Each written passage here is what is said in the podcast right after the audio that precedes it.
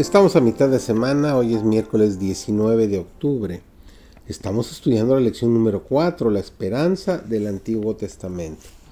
Recordemos que estamos en el serial de este trimestre, la vida eterna, la muerte y la esperanza futura. Su servidor David González, nuestro título del día de hoy es Tus muertos vivirán. A consecuencia del pecado de Adán, la muerte pasó a toda la raza humana. Todos descienden igualmente a la tumba, y debido a las disposiciones del plan de salvación, todos saldrán de los sepulcros. Ha de haber resurrección de los muertos, así de justos como de injustos, nos dice Hechos veinticuatro quince. Porque así como en Adán todos mueren, así también en Cristo todos serán vivificados, nos dice Primera Corintios, capítulo quince, el versículo veintidós. Pero queda sentada una distinción entre las dos clases que serán resucitadas.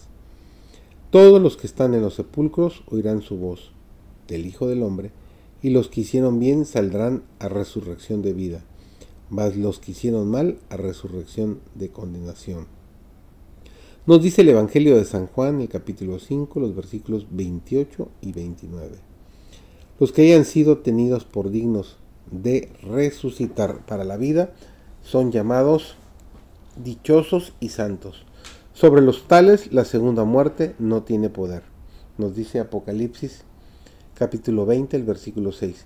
Pero los que no hayan asegurado para sí el perdón, por medio del arrepentimiento y de la fe, recibirán el castigo señalado a la transgresión, la paga del pecado.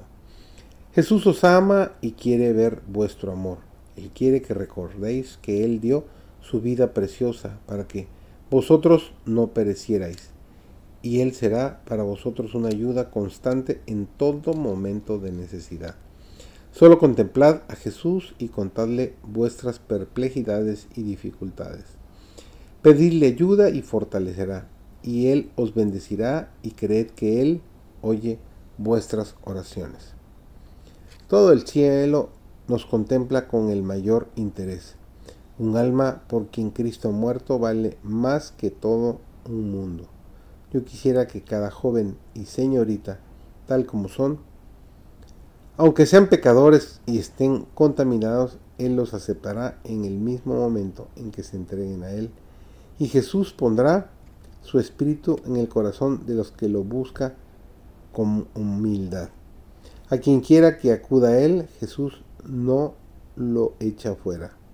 Podéis amar a Jesús de todo vuestro corazón, y Él nunca os chasqueará en ese amor y en esa confianza. Un gran jefe militar conquista naciones, sacude los ejércitos de medio mundo, pero muere vencido y en el desierto. El filósofo que recorre el universo, encontrando por doquiera las manifestaciones del poder de Dios, y deleitándose en su armonía, con frecuencia deja de contemplar en estas admirables maravillas la mano que las formó. El hombre que está en honra y no entiende, semejante es a las bestias que perecen, nos dice Salmo cuarenta y nueve veinte.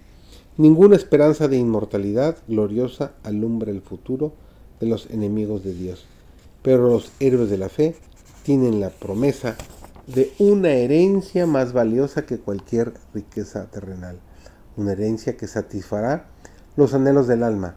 Pueden ser desconocidos por el mundo, pero son anotados como ciudadanos en los libros de registro del cielo.